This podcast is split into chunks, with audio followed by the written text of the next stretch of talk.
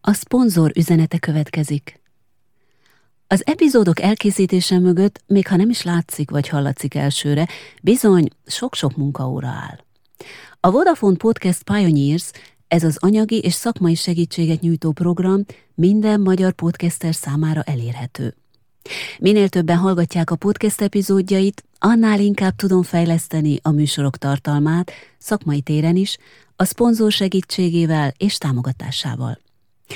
Ezért kérlek, ajánld a műsor barátaidnak és ismerőseidnek is, hogy minél többen hallgathassák az epizódokat. Köszönöm neked, kedves hallgatóm, és köszönöm, Vodafone.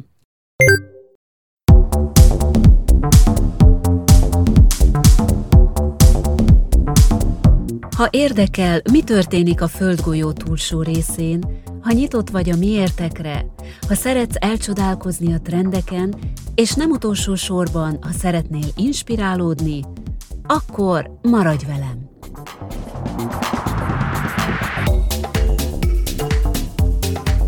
Ez itt az Ablak Japánra podcast. Japánról, egyenesen Japánból, mely túlmutat a zöld a kesernyés ízén, a szumóbirkózók teljes ölelkezésein és a high-tech kütyük legendás világán. Félretéve a kliséket, egy ablakot szeretnék nyitni neked a mai Japánból, a japán gondolkodásra. Ha már szereted Japánt, akkor azért, ha pedig egyszerűen csak ki akarsz szökkenni a megszokott kulturális keretek közül, akkor pedig azért tarts velem az elkövetkező percekben. Vajon tudatosan kezeljük az életünk során egyre szaporodó természeti katasztrófákat? Hogyan küzdünk meg a minket ért veszélyhelyzetekkel? Lehet-e egyáltalán tanulni a helyes viselkedési formákat? Fel lehet-e készülni a váratlan eseményekre? És ha igen, akkor hogyan? Elegendő-e vajon tisztában lenni a menekülési útvonalakkal, vagy nem árt némi pszichológiai és szemléletbeli váltás is akár? A japán társadalom példaértékű katasztrófa tudatosságából mit tudunk mi, magyarok kamatoztatni? Ha azt hisszük, hogy Magyarország tájait egyenlő mértékben sújtja a klímaváltozás, akkor bizony tévedünk. Az alapvetően hűvös éghajlati körzetekben láthatóan nagyobb a felmelegedés hatása, mint az eleve melegebb alföldi térségekben. Vagy tisztában vagyunk azzal, hogy a fővárosban a Pesti oldal egyes részein enyhén nagyobb hőmérséklet növekedést regisztráltak, mint a budai oldalon? És ne higgyük azt sem, hogy az ország egyszerre lesz melegebb és szárazabb. A csapadék mennyiség eloszlás is felborult az 1981-es 2010-es időszakban, nem is kicsit, több mint 3 százalékkal. Hazánk tehát nem biztos, hogy teljes egészében sivataggá válik, viszont a monszunesők okozta mezőgazdasági és civilizációs károk egyre inkább növekednek. És itt csak a klimatikus változásokat említettem, nem szóltam még a földrengésekről, a hurikánokról és tájfunokról, cunamikról, vagy vulkánkitörésekről, csak hogy a legkívánatosabbakat említsem. Magyarország földrajzi helyzete a szerencsésebb országok klubjába sorolja hazánkat. Japán a pehesek csoportjába került. De vajon ez a beosztás mennyire volt és van jelenleg is hatással az adott nemzet kultúr- és eszmetörténeti fejlődésére, és megkockáztatom kimondani némileg a történelmére is. Mit tennél te, kedves hallgató, ha egyik napról a másikra elveszítenéd anyagi javaidat és a szeretteidet? És ezért nem tudnál okolni senkit és semmit? Ez nem egy háborús helyzet melyre egy revanssal lehet válaszolni. Ez nem egy bombázás, amit túl lehet élni, ha időben eljutunk az óvóhelyre. Nem. Ez a teljes bizonytalanság. Nem tudni azt, hogy vajon lesz-e holnap. Nem tudni azt, hogy meddig tart, és még meddig fokozódhat a katasztrófa helyzet. Az ember Japánban mindig és mindenkor szembenéz ezzel a monstrummal, a természet erejével. Sokszor hallom azt a véleményt, hogy az embert tönkreteszi a szünet nélküli stressz. Lehet-e vajon állandó stresszben és félelemben élni? Ebben az országban azonban ez nem lehet kérdés. Nincs választás. Ez van. A félelemmel és a bizonytalansággal együtt kell élni.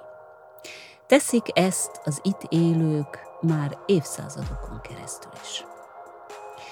És talán éppen a félelem és a stressz érzet csökkentésének igényéből fakad a japánok igyekezete arra nézve, hogy amennyire csak lehet, kézben tartsák, előrejelezzék és kivédjék a rájuk váró veszélyeket. A lakosság felkészítés a katasztrófa védelem egyik legfontosabb szociális aspektusa. Ez a tudatosság a hatékony információ kezeléssel együtt a katasztrófa védelem egyik leggyorsabban fejlődő területe. Magyarországon vajon miért lenne érdemes oktatni és informálni a lakosságot a katasztrófákat illetően? Azért talán, mert a lakosság felkészítésnek és tájékoztatásnak többféle célja is lehet, a leggyakoribbak. Megváltoztatni az állampolgárok véleményét és attitűdjét, megváltoztatni a veszélyhelyzetben való ösztönös viselkedést. Engem most leginkább az érdekelt a témában, hogy Magyarországon vannak-e egyáltalán alternatívák milyen irányú felkészülés és lehetőségekből választhat a civil lakosság? Magyarország mennyire veszélyeztetett egyáltalán, és milyen kilátásai vannak a jövőre nézve? Mi a más és az egyedi a japán megközelítésben, melyből Magyarország is szemezgethetne talán egy kicsit? A mai vendégem a katasztrófa védelemnek és megelőzésnek egyik nem túlzással mondom, technikai guruja, akire még a katasztrófa nagyhatalomnak mondott Japánban is felfigyeltek.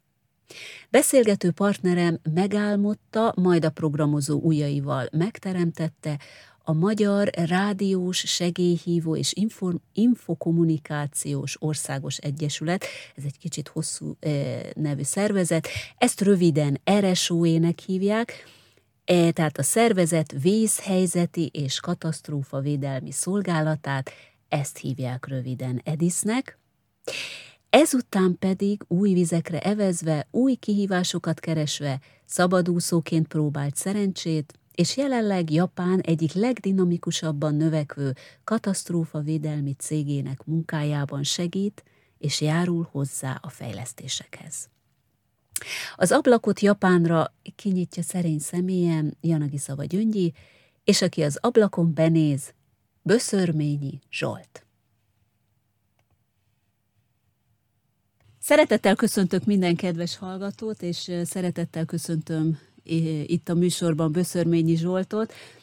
Mindenek előtt hadd köszönjem meg, hogy elfogadtad az Ablak Japánra című podcastnak a meghívását és az ismerettségünkre, korábbi ismerettségünkre való hivatkozásként is a továbbiakban mi tegeződni fogunk.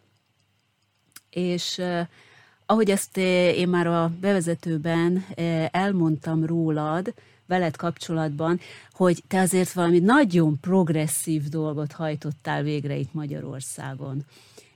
De, de mielőtt ebbe részletesen belevennénk, azért a, hadd mondjam el azt, hogy, hogy a szakemberek, nem csak a magyar szakemberek, hanem globálisan minden hozzáértő szakember ugye emlegeti már, hogy a globális klímaváltozás után most már mi túlléptünk a globális vészhelyzet határán is, és hogy most már egyfajta globális katasztrófa helyzet felé rohan a világ, A Föld életjeleinek tekintett 31 mutatóból körülbelül 18 rekordszinten áll, írják ezt több ö, tudományos cikkben is.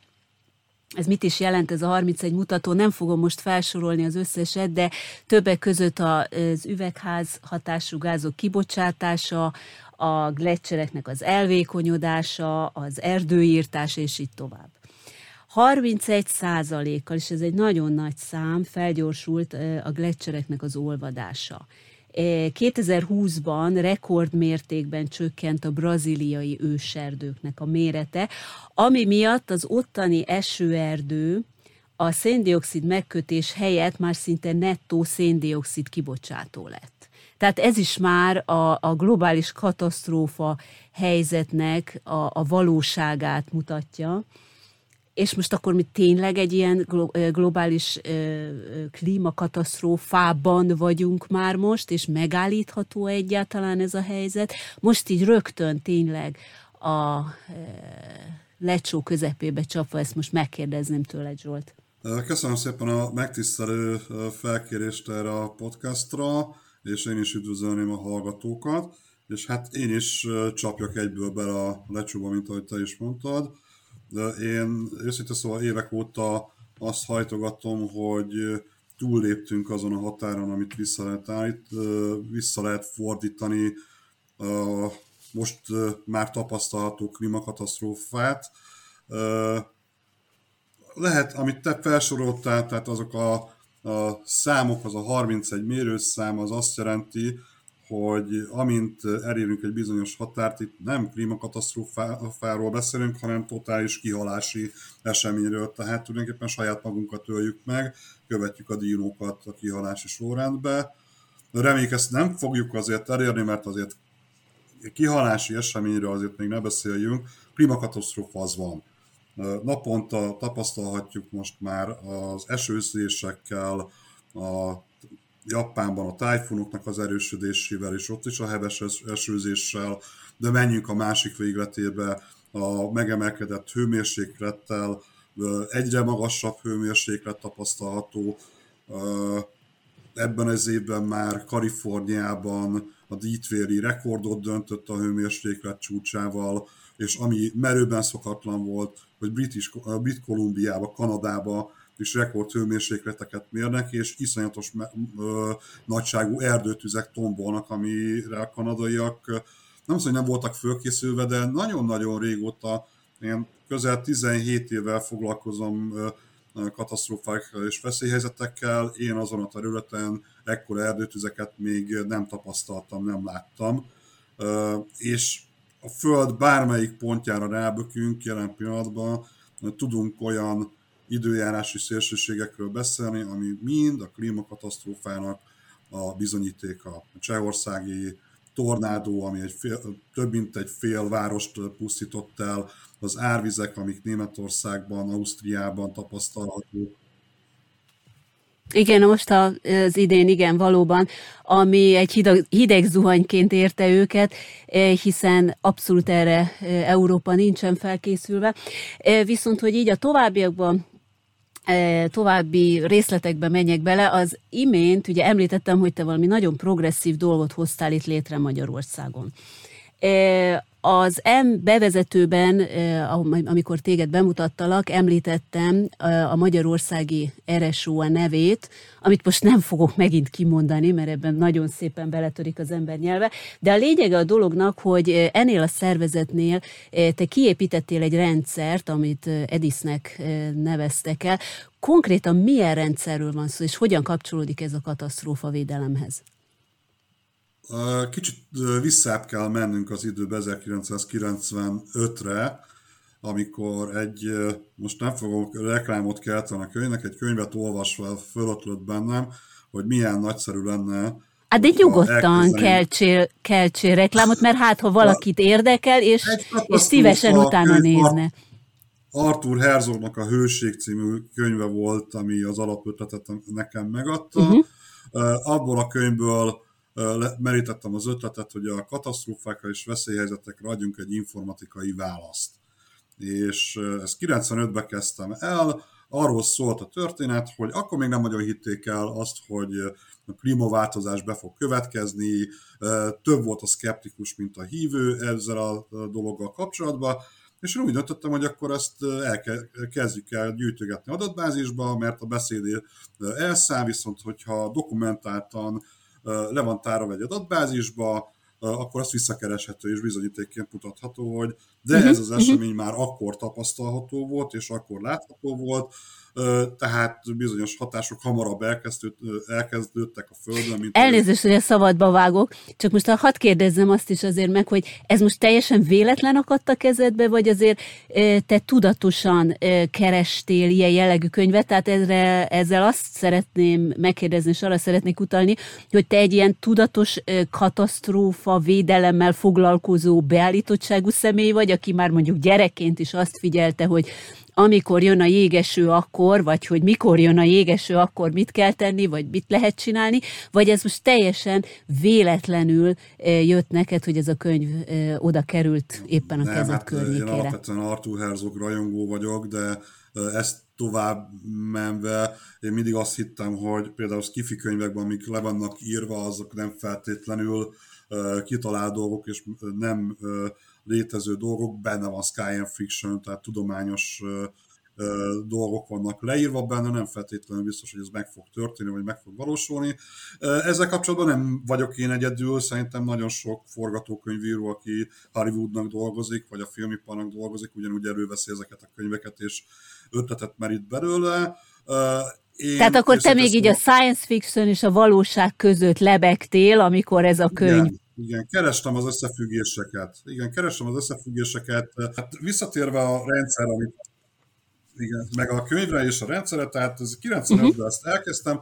Abban az időben, hogyha visszaemlékezünk, nem igazán volt internet, még ilyen rádiós, betárcsázós, lokális hálózatok voltak, tehát eléggé nehéz volt ez a történet, és ezáltal történt egy nagyobb ugrás 2004-ig, ahol megint otthon elkezdtem ezen gondolkodni, hogy hát el kéne megint gondolkodni, hogy dolgozzunk ezzel az adatbázissal, akkor már elérhetők voltak az internet szolgáltatások, megjelent a UPC, a Matáv és egyéb kábeles szolgáltatók, tehát már nem volt egy lehetetlen dolog internethez jutni, és otthon elkészítettem egy mintarendszert, amit a Rádió, segélyhívó és infokommunikációs országos egyesület vezetésének bemutattam ez az RSUE, amikor az ember prezentáció tart, igen, akkor mindig elnézést kérünk, hogy sorry, túl hosszú ez a név, és az volt a lényeg, hogy a, a, az RSUE vezetésének megtetszett az ötlet, láttak benne fantáziát, hogy igen, akkor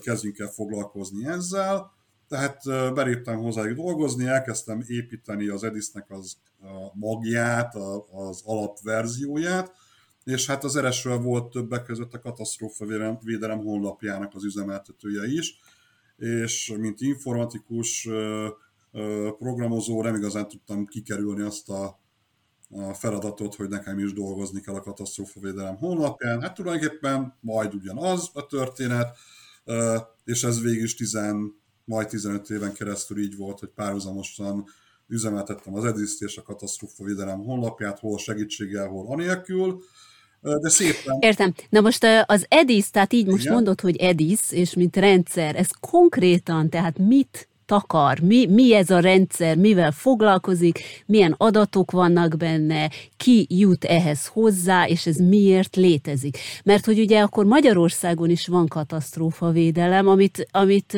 hát nagyon kevesen, vagy nem tudom, lehet, hogy már többen, de szerintem azért kevesen tudnak, hogy igenis létezik, és akkor ezt meg lehet nézni, hozzá lehet jutni, és lehet használni. Tehát ez az EDIS, akkor ez egy ilyen rendszer, valamilyen rendszer, hogy ez konkrétan akkor mit akar? Uh, mint ahogy említettem, egy adatbázis, amelyben uh, folyamatosan gyűjtjük, tároljuk a bekövetkezett, a föld, földön bekövetkezett katasztrófa és veszélyhelyzeti eseményeket, tehát tájfunok, földrengések által okozott károkat letároljuk, konkrét leírás tartalmaz az adatbázis az adott eseményről, mennyien haltak meg, mennyien sérültek meg, mekkora területet érintett, milyen más kritikus infrastruktúra sérült meg, a, vesz, a bekövetkezett események kapcsolatban, és bármi, tehát a természeti és az ember által okozott veszélyzetek és katasztrófa események vannak letárolva az EDIS-nek az adatbázisába, részletesen, koordináta alapján, tehát térképpen beazonosítható és megjeleníthető, és ez volt a lényege. Tehát amikor elkezdtem igen, tehát akkor ez egy globális adatokat, tehát minden, a világ minden tájáról begyűjtő adatbázis, ez nem csak Magyarországra korlátozódik, ahol, tehát Magyarországon ezeket el lehet érni, és akkor így most egy laikus, hogyha ebbe belenéz, akkor látja azt, hogy mit tudom én, Sri Lankán, vagy a Bahamákon, vagy bárhol történt-e valamilyen katasztrófa katasztrófa helyzet, tehát itt a természeti katasztrófákról van szó, tehát mondjuk egy, egy kibertámadás az ugye nincs rögzítve ebbe a rendszerbe, az Edisbe, igen. Tehát akkor ö, most így, tehát így visszatérve, ez volt akkor az Edis, ez volt az első olyan próbálkozásod, ami aztán a következő, az újabb rendszert, amit megépítettél, annak egy alapja volt, úgymond, és hát ebben az újabb rendszerben ezt finomítottad. Az újabb rendszer az pedig, ahogy a bevezetőben már elmondtam rólad, egy japán érdekeltségű, nem is érdekeltségű, egy japán cég is felfigyelt ugye erre a E, munkádra, illetve hát erre az adatbázisra e, felfigyeltek rá, és hát így elindult az együttműködés. Ezáltal megépítetted az újabb rendszeredet, amit már Sentinelnek neveztél el, és ez az újabb rendszer, ez miben más, mint az EDIS? Az újabb rendszer, egy az, hogy a japán, mint hogy említetted, a japán partner igényeihez igazodva lett megépítve a rendszer, ugye gyakorlat az EDIS alapján már megvolt, a japán partnernek megvoltak a konkrét, megvannak a konkrét igényei, kérései, hogy ő mihez szeretne hozzáférni, hogy annyit tudni kell, hogy nagyon érdekes módon majd párhuzamosan kezdett el a két rendszer fejlődni, egymástól teljesen függetlenül, egymást nem ismerve, és erre majd 17 év után jöttünk rá, hogy jaj, de jó, tulajdonképpen mind a ketten megépítettük a magunk rendszerét, ami ugyanazon az elven és alapon működik, ez az úgynevezett open source intelligence, tehát a nyílt forráskódú hírszerzésen alapul, tehát amit az interneten el lehet érni információt, mi azt begyűjtjük, kategorizáljuk, feldolgozzuk, értékeljük és tájékoztatjuk arról a, erről bekövetkezett eseményekről, vagy lehetőségről a szerződött partnereket, vagy a publikus közönséget. A japán rendszer annyiban tér el, hogy ez erőteljesen üzleti alapon működik, tehát csak a szerződött partnerek számára biztosít információt, az EDIS-nek pedig az volt a lényege, hogy az egy non-profit egyesület üzemeltette, tehát a világ lakossága számára, tehát nem csak a magyarok számára, bárki számára. No, bárki számára elérhető. Non-stop 24 órában elérhető volt, nem csak interneten, hanem mobil alkalmazás is készült hozzá, amely riasztási funkciókkal rendelkezett. Uh-huh. Ott, ott teljesen más alapon működött az a történet, mint most a Sentinel. Itt üzleti szolgáltatást próbálunk ebből nyújtani, figyelmeztetni a multinacionális cégeket, vagy a szerződő partnereket arra, hogyha ne Isten veszély fenyegeti őket, földrengés, Igen. tájfú, vulkánkitörés, vagy Hol lehet meghúzni azt a határt, azt szeretnék, arra szeretnék még rákérdezni, hogy hol lehet meghúzni azt a határt, amikor a civil lakosság, és úgymond ez a biznisz, tehát az üzleti partner kiszolgálása a cél. Tehát gondolok itt arra, hogy például jön egy tájfun, vagy jön egy cunami, és az valamilyen szinten nyilván veszélyezteti a civil lakosságot is, tehát vagy értesíteni kell őket, vagy pedig lehetővé kellene, vagy kell tenni számukra, hogy ezekhez az információkhoz ingyen és bérmentve hozzáférjenek. Ugyanakkor, ha jól értem, ugye akkor a biznisz, tehát a a fizetős szolgáltatás, az pedig ugye azoknak a cégeknek jól jön, jön jól, akik tudomást jó előre tudhatják azt, hogy bizonyos helyeken, ahol mondjuk az ő kirendeltségeik vannak, üzleteik vannak, ott valamiféle katasztrófa várható, tehát erre fel tudnak készülni. Na most hol lehet ezt a határt meghúzni, hogy hogy ez most akkor a civil lakosságnak szól, ez pedig ugye egy cégnek szól, hiszen azt mondod, hogy ez egy open source, tehát nyitott forrású adatokból dolgozik, tehát akkor én úgy érzékelem, hogy aki ért hozzá, és aki el, ki tudja, le tudja venni az internetről ezeket az adatokat, akkor ugye nyilván bárki le tudja ezt venni, de mégis egy civil lakos, egy, egy mindennapi ember nem ezzel fogja tölteni a napjait, hogy ezt böngészi, hogy éppen most holnap Magyarország melyik részén lesz vihar, és, és ilyen-olyan elő, előrejelzés. Tehát, hogy ezzel én csak arra szeretnék rákérdezni, hogy mennyire valósítható meg, vagy lehetne megvalósítani valamiféle közös, mindenki számára, úgymond már nem is az, hogy hozzáférhető, hanem az, hogy szinte szájbarágosan értesítő szolgáltatás, hogy na most akkor most kell vigyázni, most jön valami.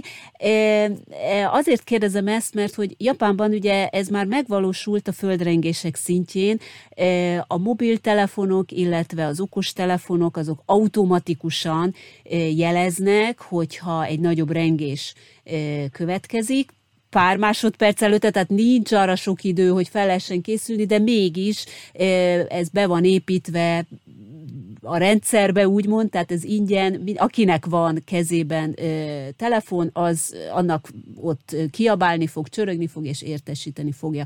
Tehát én ezt szeretném megkérdezni, hogy például Magyarországon, vagy egyáltalán Európában is, hogy ez mennyire, mennyire a jövő, mennyire lehet megvalósítani. Tulajdonképpen nem jövő a jelen. Tehát én amikor még az RSO-nél dolgoztam, akkor elkezdtünk a katasztrófavédelemnek építeni egy vésznevezetű mobiltelefonos alkalmazást, ami arról szól, amit te kérdeztél az előbb, a lakosság tájékoztatása veszélyhelyzet esetén. Tehát, hogyha érkezik egy károkat okozó hidegfront, időjárási esemény, baleset történt valahol, földrengés történt valahol, akkor a lakosságot mobiltelefonon, és hát a katasztrofavédelemnek a honlapján tájékoztatják. Ez egyébként letölthető? Ez, ez most is letölthető?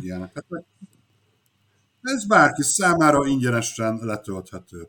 És ugyanez megvan a meteorológia, a Meteóra névre hallgató alkalmazás, de civil kezdemény, kezdeményezésként ott van még az időképnek a mobiltelefonos alkalmazása, tehát rengeteg olyan ingyenes szolgáltatás érhető el a lakosság számára, amely őket időben fogja figyelmeztetni a veszély, kialakuló veszélyhelyzetekre, és időt ad arra, hogy a lakosság valamiféleképpen uh-huh, védekezzen, vagy egyáltalán elmeneküljön, vagy elkerülje az adott helyszínt. Kérdezted, hogy mi ebben a biznisz, tehát amit a Sentinel rendszerrel készítettem a, a japán fél részére, és hát a lakosság ebből...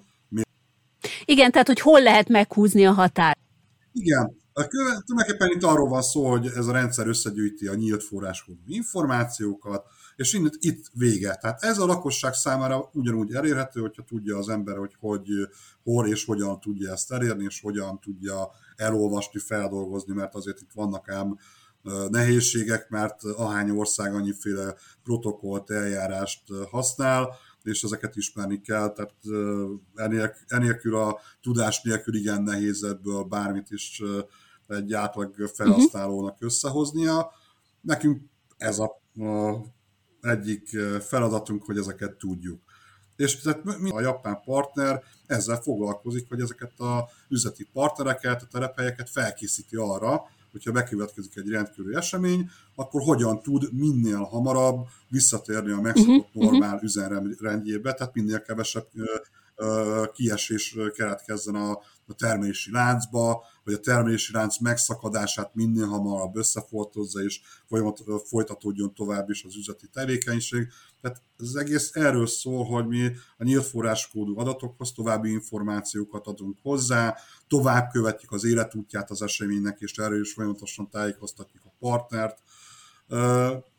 Tehát nagy varázslat nincs benne, itt az információkkal gazdálkodunk, iszonyatos miért gyorsaság, tehát olyan rendszert, olyan rendszer lett építve, ami a gyorsaságon alapul, például a Sentinel több, több kontinensen tartó, található szervere, tehát az időkiesés minimális, körbe tudjuk az egész földet át tudjuk tekinteni másodpercek alatt. Katasztrófa biztos, mert ha az egyik központunk kiesik, akkor a másik kettő azonnal be tud lépni a, a működésbe. Tehát ez is fontos maga a katasztrófa tűrő hatás, hogy bármi történik, attól még a rendszer tör, működjön tovább.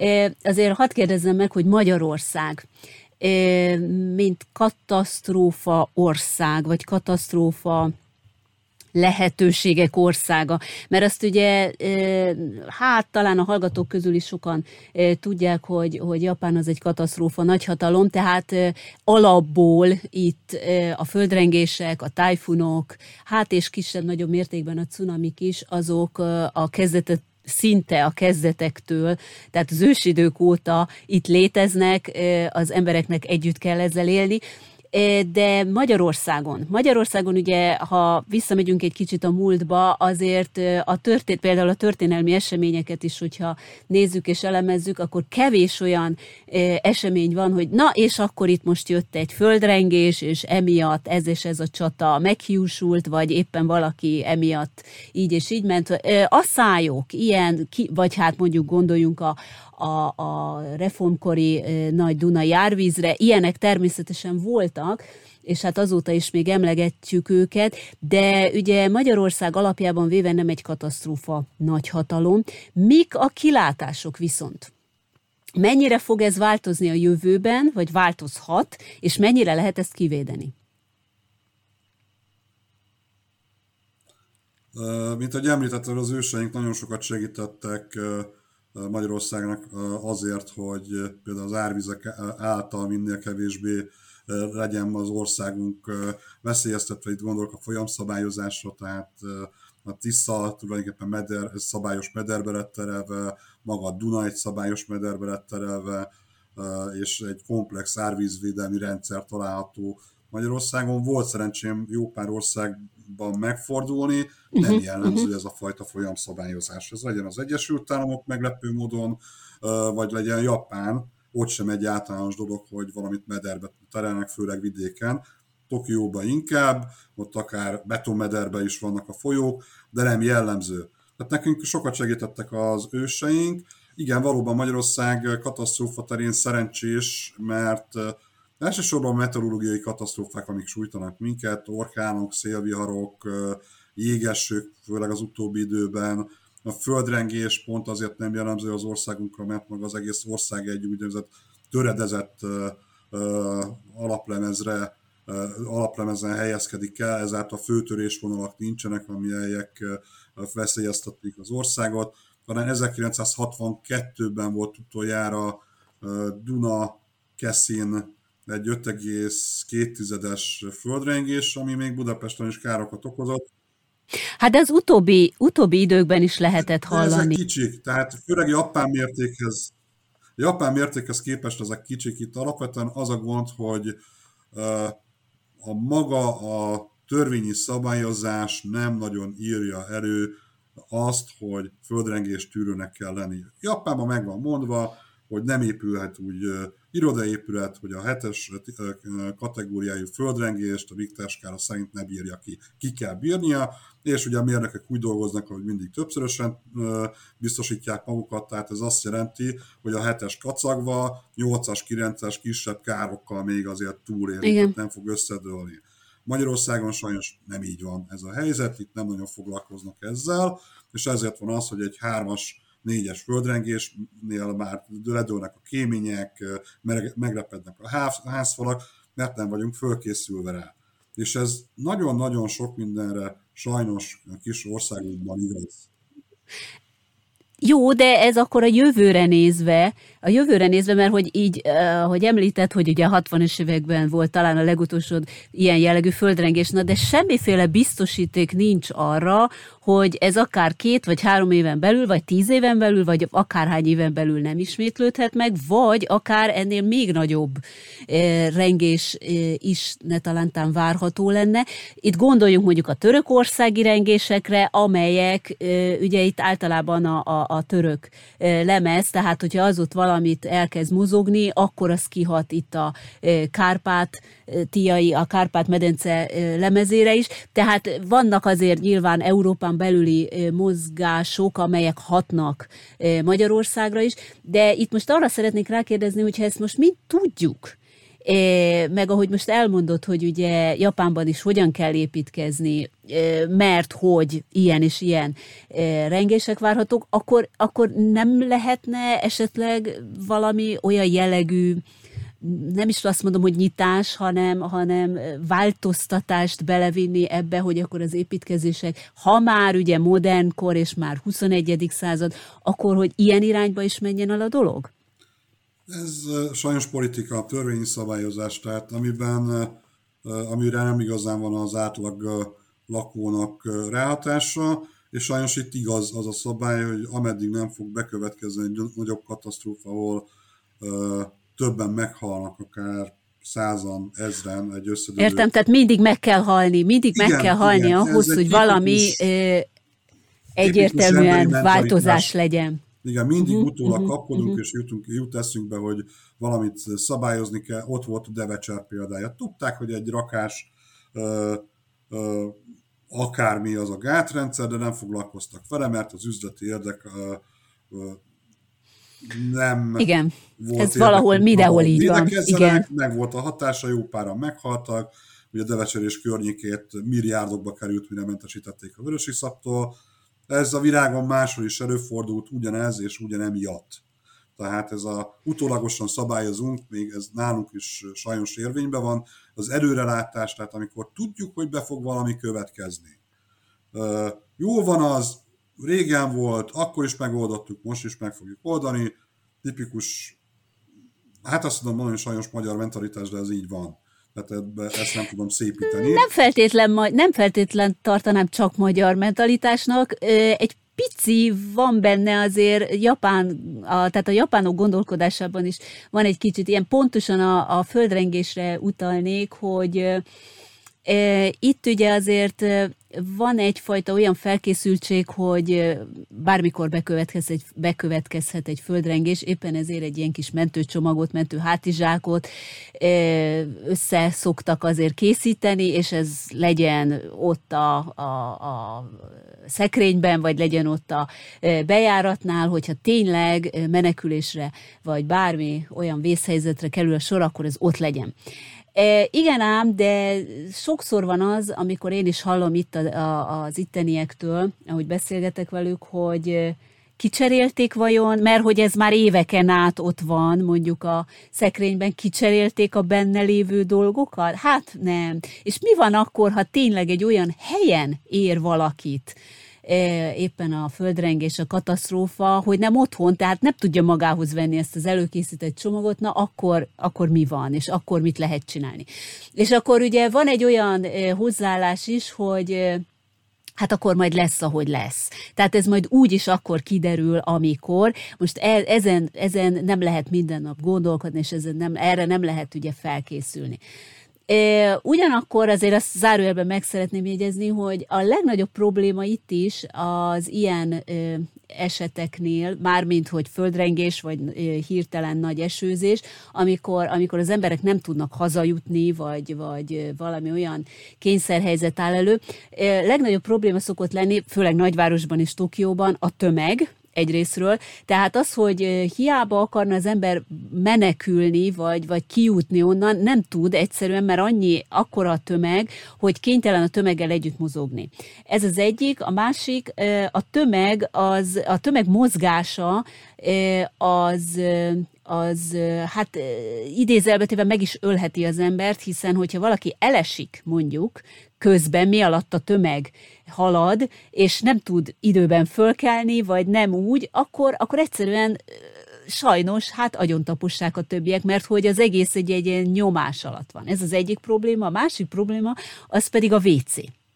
Ez, ez nagyon, igen, ez is egy olyan, hogy nem biztos, hogy mindenkinek eszébe jut, de egy ilyen helyzetben, amikor, amikor nem tudjuk azt, hogy mikor jutunk haza, vagy egyáltalán hogyan és milyen módon e, tudunk tovább menni, akkor akkor elő nagy valószínűség, és ugye hát emberek vagyunk, tehát, tehát kell, hogy ürítsünk is, és ez egy nagyon nagy probléma, hogy, hogy akkor hogyan és hova. Éppen ezért nagyon sokszor hívják fel a figyelmet, és ajánlják mindenféle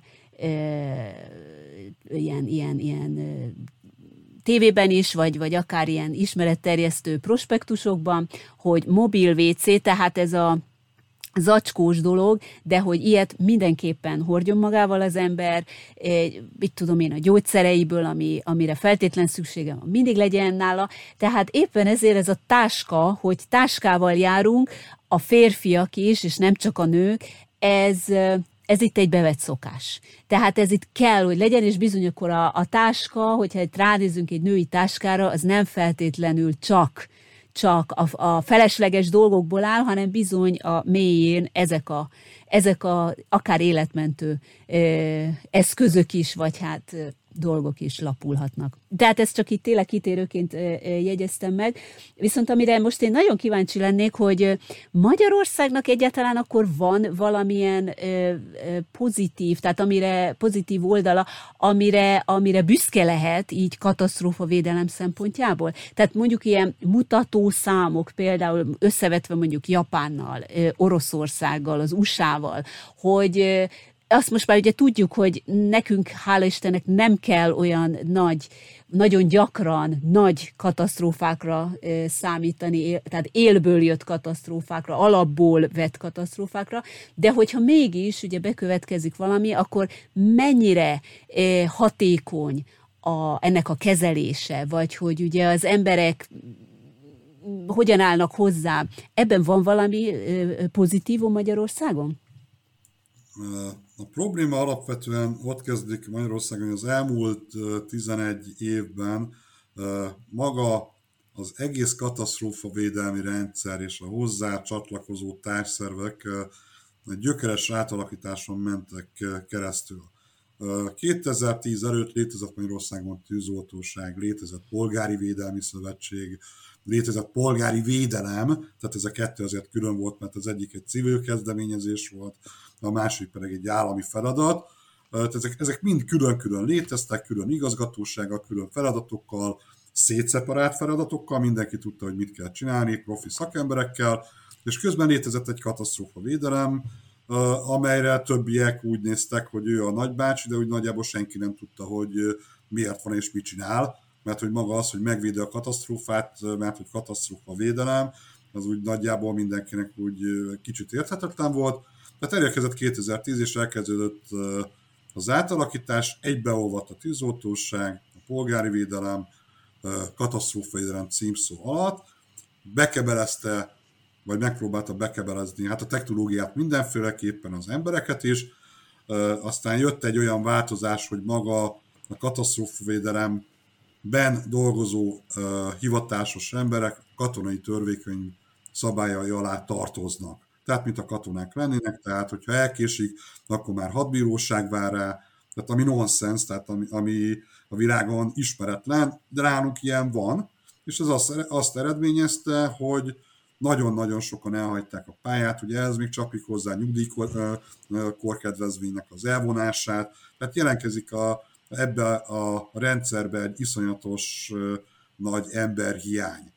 Mert őszintén szóval azt, amit ők csinálnak, tehát amikor mi szaladunk ki az égő házból, ők meg mennek be, vagy a katasztrófák esetén ők mennek be a mit tudom, derékigérő sósabba, mert vagy akármilyen mérgező anyagba, mert ez a dolga, ezt talán meg kellene fizetni kellőképpen. A másik az, hogy ők igen rövid idő alatt elhasználódnak, mind lelkileg, mind fizikailag, tehát igenis az a korkedvezményes nyugdíj nem véletlen volt kitalálva, az egy dolog, hogy ő utána mondjuk még tudott dolgozni, de köszönöm szépen, ő megtette a hazának a szolgálatát, kockáztatta az életét, igaz, én szerintem, de ez magánvélemény, igazságtalan volt. Tehát az a lényeg, hogy ami tulajdonképpen Magyarország lakosságát védte volna, akár külön-külön, ez mind egybeolvadt, az emberek eltűntek, és nagyjából nem lehet tudni, hogy most akkor mi van. Tehát, hogyha bekövetkezik egy nagyobb katasztrófa, akkor nem lát senki. Tehát olyan gyakorlatot felejtsük el, ami Japánban van, hogy fognak egy várost, és azt mondják, jó, akkor most földrengés gyak, kiterepítési gyakorlat van, és akkor 10-15 ezer ember a megadott helyre szakemberek segítségével elvonul. Hát itt azért bele kell gondolni, hogy itt egy gyakorlatot hosszú hónapok alatt terveznek meg, meg hogy ki mit csinál, hova megy, egy katasztrófa nem így történik, egy veszélyezet nem így történik, valami megtörténik, és azonnal kell reagálni. Én, én nem látom Persze. sajnos. Tehát akkor, tehát akkor Magyarországon magyarán mondva, ami volt, az sajnos leépült, Igen. egy kicsit összezsugorodott, mindenféle más problémák itatják át ugye az ország vezetését, és mivel ugye nincsenek annyi katasztrófák, vagy legalábbis eddig nem voltak, ezért nem volt érdeke az országnak, hogy fenntartson egy olyan működő rendszert, ami valóban védelmet ad, nyújt a lakosságnak, és hogyha egy bekövetkezik egy katasztrófa, akkor abból a lehető legtöbbet, mentés szempontjából a legtöbbet hozza ki. Tehát rázódul a félvárosra egy hatalmas monszuneső, és elönti a, az, illetők, az illető házát, autóját, akármi a víz, akkor akkor egy az, hogy ez lelkileg sem egy ilyen jó érzés, főleg, főleg akkor, amikor, amikor idáig valaki mondjuk az életében nem szembesült egy ilyen eseménnyel, és nem tudja azt mondani, hogy fú, most a szomszéd volt a hibás, vagy a gazsi volt a hibás, hanem egyszerűen csak áll, és, és de hogy akkor ugye ez miért történt, tehát nem tud senkit felelősségre vonni emiatt, hibáztatni, de akkor mégis kell valamit tenni. És akkor most ugye, ha jól értem, akkor Magyarországon nincsen effektív, mozgó, igénybe vehető szervezet, vagy egy olyan valami, ami ténylegesen segíteni, tehát az emberek saját magukra vannak hagyatkozva. Tulajdonképpen van, mert úgy hívják, hogy, úgy hívják, hogy katasztrófavédelem. Tehát mindenki tőlük várja a, a, a megoldás. Nézzük a 2000, 2015-ös hóvihart, amikor az emberek felelőtlenségéből, mert ott előre figyelmeztetett a meteorológia, hogy brutális mennyiségű hó érkezik, aki teheti, ne induljon útra. Mert nincsenek hozzászokva. Vagyunk, uh-huh. Kemények Igen. vagyunk, nekiindultunk az M1-es autópályára, több ezer ember ott ragadt, és a közútkezelőtől kezdve a katasztrófavédelem, a tűzoltóság nézett egymásra, mert nem tudtak mit kezdeni a szituációval. Végén már, igen, a végén a legmagasabb szintű beavatkozást kellett uh, uh, kérni, ami egy bármely adott országban ugye az már a, a vége a dolognak, amikor már a hadsereg lépett közre, és próbálta, ugye az a hadsereg, aki le van építve nálunk is, és pénzhiányjal küzdik, elővette az ezer éves orosz technológiákat, és akkor megpróbáltak a havon keresztül oda jutni az autópályákra és kimenteni az embereket, de hát ebbe az évben ugye Japánban is megvolt ugyanez a történet, amikor egyik pillanatra a másikra a nyugati, uh, bocsánat, igen, a nyugati részen leesett több méternyi hó, és az autósok ott ragadtak az autópályába, és bár a japánok nagyon jól föl vannak készülve a katasztrófára, ez azért még őket is meglepte de az nem jelenti azt, hogy nem reagáltak azonnal, nem mentek és nem próbálták megoldani a helyzetet, és fel voltak készülve technológiailag. Tehát ugye ez megint egy másik történet Japánban, a katasztrófák országában. Nálunk, nálunk ez nagy problémát jelent, és igen, ahogy mondtad, az emberek mentek és próbáltak segíteni a másiknak. Vendéglátóhelyek nyitottak ki, teákat vittek a, a hóban regetteknek, takarót, és közben a magyar kormány igen, arra volt igen. képes, hogy kiküldött több millió SMS-t, hogy aki teheti, üljön át egy másik autóba. Tehát igen, hogy együtt melegedjenek az emberek. Most ugye említetted itt Japánt, és hogy hát a nyugati rész, és ott is hó, hóesés, és stb. stb. Most én arra, arra lennék kíváncsi, és azt szeretném megkérdezni, hogy véleményed szerint mennyiben más a japán hozzáállás. Tehát itt nem a technikai felkészültségre szeretnék rákérdezni, hanem az, hogy miben más a hozzáállás a katasztrófa védelemhez. Tehát ők hogyan, hogyan közelítik meg ezt a dolgot?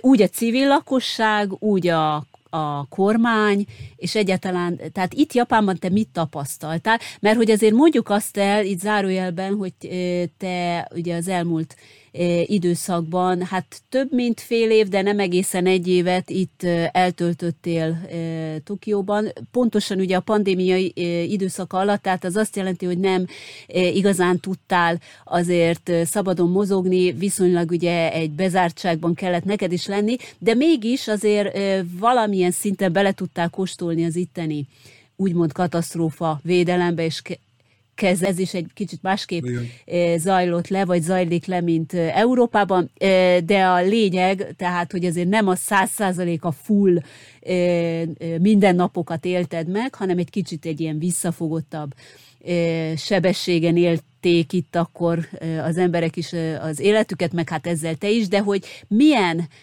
tapasztalatokat szereztél itt így katasztrófavédelem szempontjából?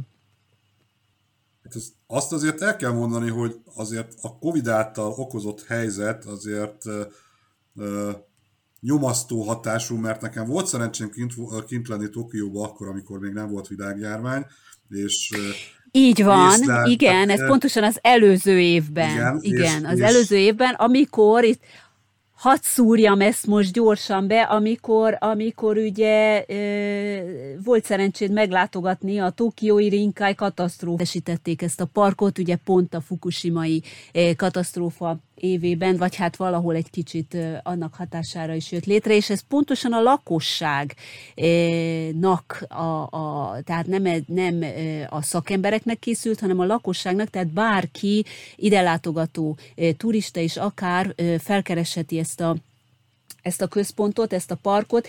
Ugye ebben egy, egy ilyen elhárító, interaktív központról van szó, ahol hát idézélbe téve játékosan próbálnak felkészíteni különböző veszélyhelyzetekre. Itt is, és hát most így visszatérve az előző kérdése is, ugye, hogy, hogy nem csak először, tehát először ekkor jártál, és utána a következő évben töltötted hosszabb ideig itt az időt Tokióban, hogy a kettő, a két élményed összekapcsolásával is, hogy Igen. mi a meglátásod az itteni katasztrófa kezeléssel kapcsolatban. Japánnak kapcsolatban ugye már több, többször megjegyeztük ebbe a podcastbe is, hogy ők a katasztrófa országa, tehát a világon nincs még egy olyan ország, amely olyan szinten ki van téve a természeti katasztrófáknak, és egyéb katasztróf, járulékos katasztrófáknak, mint Japán. Ezáltal maga az egész rendszer úgy van kiépítve, hogy reagálni tudjon időben is megfelelően ezekre az eseményekre. Itt említetted a egy két másodperccel előtte elhangzó földrengés riasztásra. Ez nem a lakosságnak szól, ez nagyjából a vasúti hálózatnak szól, meg az egyéb infrastruktúrának, mert hogy a Shinkansen meg fog állni. Hát meg a vonatok is, a igen. bekövetkezésre előtt. Igen, meg a vonatok is, hogy legalább ne okozzon tömegszerencsétlenséget egy kisikló vonat, tehát ezek, ezekre találták ki, de meg tudták tenni, meg építették azt az érzékelő hálózatot, amely időben észreveszi a bekövetkezett földrengést, megvan a tájékoztató hálózat, tehát mint ahogy említetted a mobiltelefonokon, teljesen más rendszerben, mint amit mi építettünk a magyar katasztrófa, rendszer, katasztrófa védelemnek, tehát teljesen más metodikával működik, és mindenkinél ott csörög a telefon, a külföldiek telefonjától kezdve az itteni lakosokén, hogy, hogy figyelj, mert baj van, készüljél, volt szerencsém átélni ezt a történetet, mint európai, nekem baromi nyomasztó volt egy... Igen, az e, így van, ez volt a nagy első valódi földrengés élményed, kora, mármint, hogy ilyen erősségű földrengést átéljél, ugye ez az első volt, és hát valljuk be, ugye felnőttként ezt átélni, ez egy milyen érzés volt? Tehát itt most nem, hogy is mondjam, katasztrófa turizmust szeretnék ebből csinálni, vagy, vagy ebbe az irányba szeretné, nem ebbe az irányba szeretném terelni a beszélgetést, de hogy, hogy milyen egy ilyet átélni? Hát én alapjában véve azt kell elképzelni, hogy én aludtam, mert az éjszaka 11 órakor pattant ki ez a földrengés, japán idő szerint, helyi idő szerint, és én mélyen aludtam, és arra ébredtem fel, hogy egyszerűen leng alattam az ágy, és mozog az egész épület, és megmozdulni nem mertem, hogy mereven feküdtem, és néztem, és éreztem, hogy egyre erősödik a lengés, már elkezdtek csörögni a tányérok, és ugye ez már itt Japánban az már jelenti, hogy, hogy itt, itt ez már nagyon nagy, tehát amikor megcsörrennek kint a dolgok, az már, az már kemény, és akkor várod, hogy abba maradjon, és már eltelt 20 másodperc, és még mindig leng az épület, és jó, már 30, akkor most lenyugodott, és akkor én fölkeltem, bekapcsoltam a számítógépet, hogy nézzük, hogy akkor mi történt, hol történt, ugye rendszeremen megnézni, hogy ő mit tud erről, és akkor leülsz, és akkor fölcsipog a telefon, laptop, tablet, minden nézett szökőáriasztás, és akkor ülsz. És akkor mit csinálja? Igen, de mi volt, mi, mi, mi volt a fejedben, amikor ugye most így mondod, hogy csörögnek a tányérok, és, és a, alattad az ágy, kileng, az épület. Tehát mi volt az első gondolatod, vagy milyen gondolatok ö, cikáztak át az agyadon, amikor ö, ezt mivel, átélted? És szerintem a japánok sincsenek más, hogy mivel a földrengések Japánban napi szintűek, tehát az ember olyan szinten hozzászokik, hogy jó, már, már megint valami történt, mert reng az épület, de amikor, tehát annak van egy ideje, tehát fogja, meg, megremeg az épület, és abban van. Jó, oké, megint földrengés volt, de amikor arra ébredsz föl, és nagy valószínűséggel nem akkor kezdődött már a földrengés, hogy leng alatt az az épület, ugye úristen, ez már baromi nagy. Tehát nekem ez volt az első átvillanó gondolatom.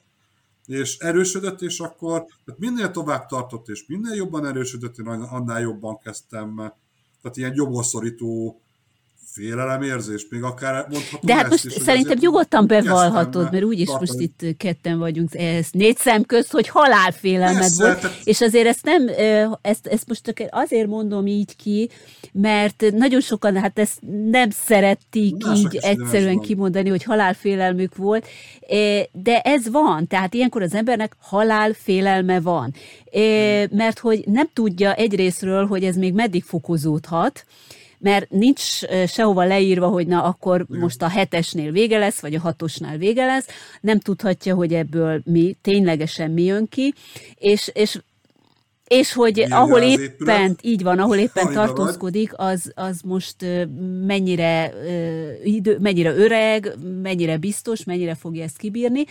Ez az egyik, és akkor ugye a következő pedig az, hogy jó, hogy, hogy én nekem megmondom őszintén, ilyenkor az szokott rögtön a, a fejembe megfordulni, hogy rendben, földrengés, és ugye, hogy itt ezt tanítják is, bújjunk az asztal alá, mert hogy mégis. Na de én most, hogyha asztal alá bújok, és túlélem, mert mondjuk tényleg valami akkor a földrengés van, hogy még az épület is leomlik, mert hát leomolhat, ez azért nincsen sehol leírva, hogy nem fog. Tehát leomlik, és ne talántán én még megmaradok az asztal alatt. Szóval az egy borzasztó dolog, hogy most bezárva, és hát élek, de nem tudok kijutni. Eleve egy ilyen bezártság félelmem is van, tehát egy kisebb klaustrofóbiám is van. Na most ez a tudat, ez azért rögtön ilyen esetekben az ember, az ember fején átmegy. Most akinek nincsen klaustrofóbia, meg egyáltalán semmilyen bántalma, akármilyen, semmi gondja, hogy ugye ami a fejében megfordulhat, tehát itt gondolok arra, ugye, hogy a családja, az élete, lepereg előtte az élete, mide bűnét, baját megbán, és jaj, csak legyen vége.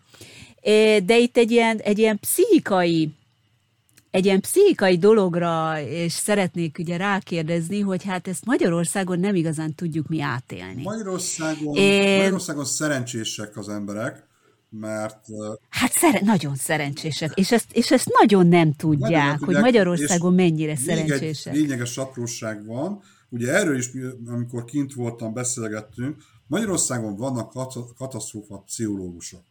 Tehát van egy külön tím, aki arra van kiképezve, hogy egy bekövetkezett katasztrófa esetén az áldozatokkal foglalkozzanak.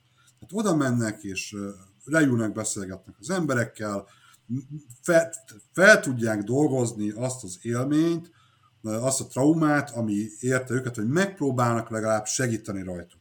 Ugye a japánoknál beszélgettünk erről, hogy Japánban, amikor van egy kitelepítés, egy bekövetkezett katasztrófa után, hogy az emberek elvesztik a lakásukat, értékeiket, nehogy Isten hozzátartozóikat, beküldik őket a kitelepítési pontra, ami általában vagy egy sportcsarnok, vagy egy stadion, ahol fedett stadion, ahol ki vannak alakítva két méterszer másfél méteres kis pakkok, ahova betolják az embert, mint egy árut, és ott hagyják őket, hogy jó, akkor te már meg vagy bentve.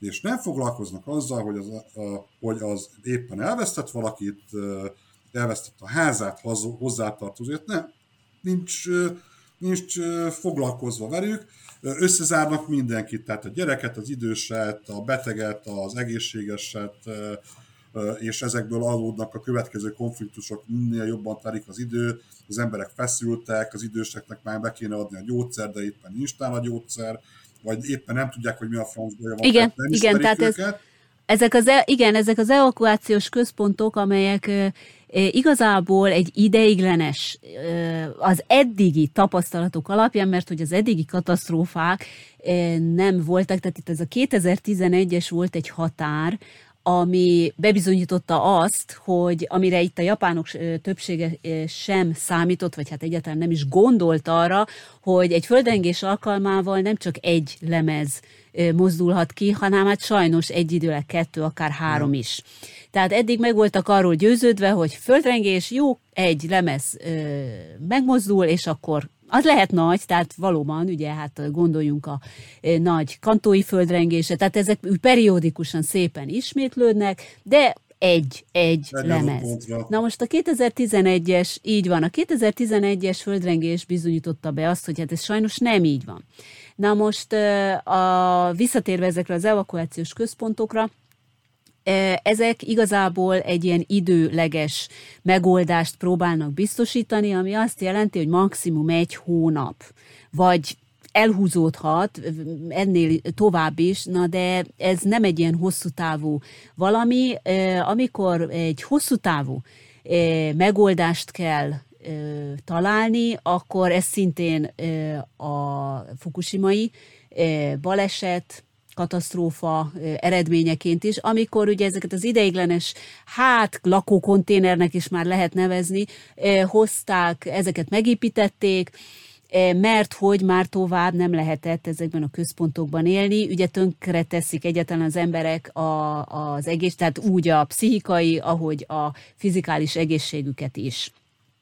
Tehát itt visszatérve, amit mondasz, hogy Magyarországon akkor van-e azért egy ilyen pszichológiai tím, illetve egy tím, akik a e, károsultaknak a pszichikai újra felépülését próbálják segíteni. Azért megjegyzem, itt is van ilyen, csak ugye a volumen, tehát a, a, a szám, az emberek száma az, az, az jóval nagyobb, így van, tehát itt azért ezt, ez az egyik dolog, a másik pedig talán azt még hozzá lehet tenni, hogy mivel itt azért ez rossz szó, azt nem szeretem ezt a szót használni, hogy hozzászoktak az emberek, mert ehhez hozzá nem lehet szokni. Úgy mondanám, hogy megszoktak együtt élni a katasztrófákkal, ezért nem is merik, vagy nem is akarják nagyon kinyilvánítani a fájdalmaikat, az érzéseiket, mert úgy vannak vele, hogy a szomszédot is ugyanez érte. Most ő is elvesztette a házát, ő is elvesztette a feleségét, én is, akkor én most miért sírja kezem?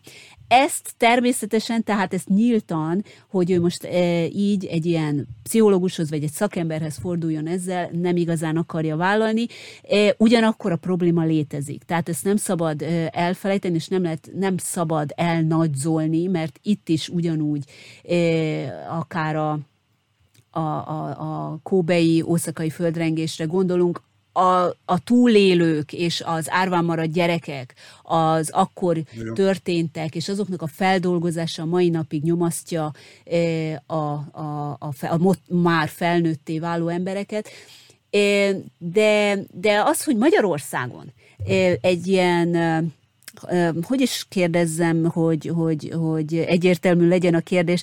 Tehát, hogy Magyarországon mennyire lehetne, vagy lehet egyáltalán mentálisan felkészülni, mondjuk akár egy jégesőre, ami, ami tönkreteszi a, éppen az újjáépített, nem tudom, háztetőt, vagy, vagy éppen a kiskertet, amit, amit éppen akkor e, készített el, vagy lett kész, vagy elveri az összes veteményt, stb. stb. Ami, ami, hogy mondjam, tehát nyilván annak, aki ebben benne van, annak egy hatalmas kár, tehát itt nem érdemes, meg nincs is értelme összehasonlítani a károk volumenét, mert nyilván a kár az, az kár mindenféle szempontból, de hogy erre hogy lehet pszichikailag felkészülni Magyarországon?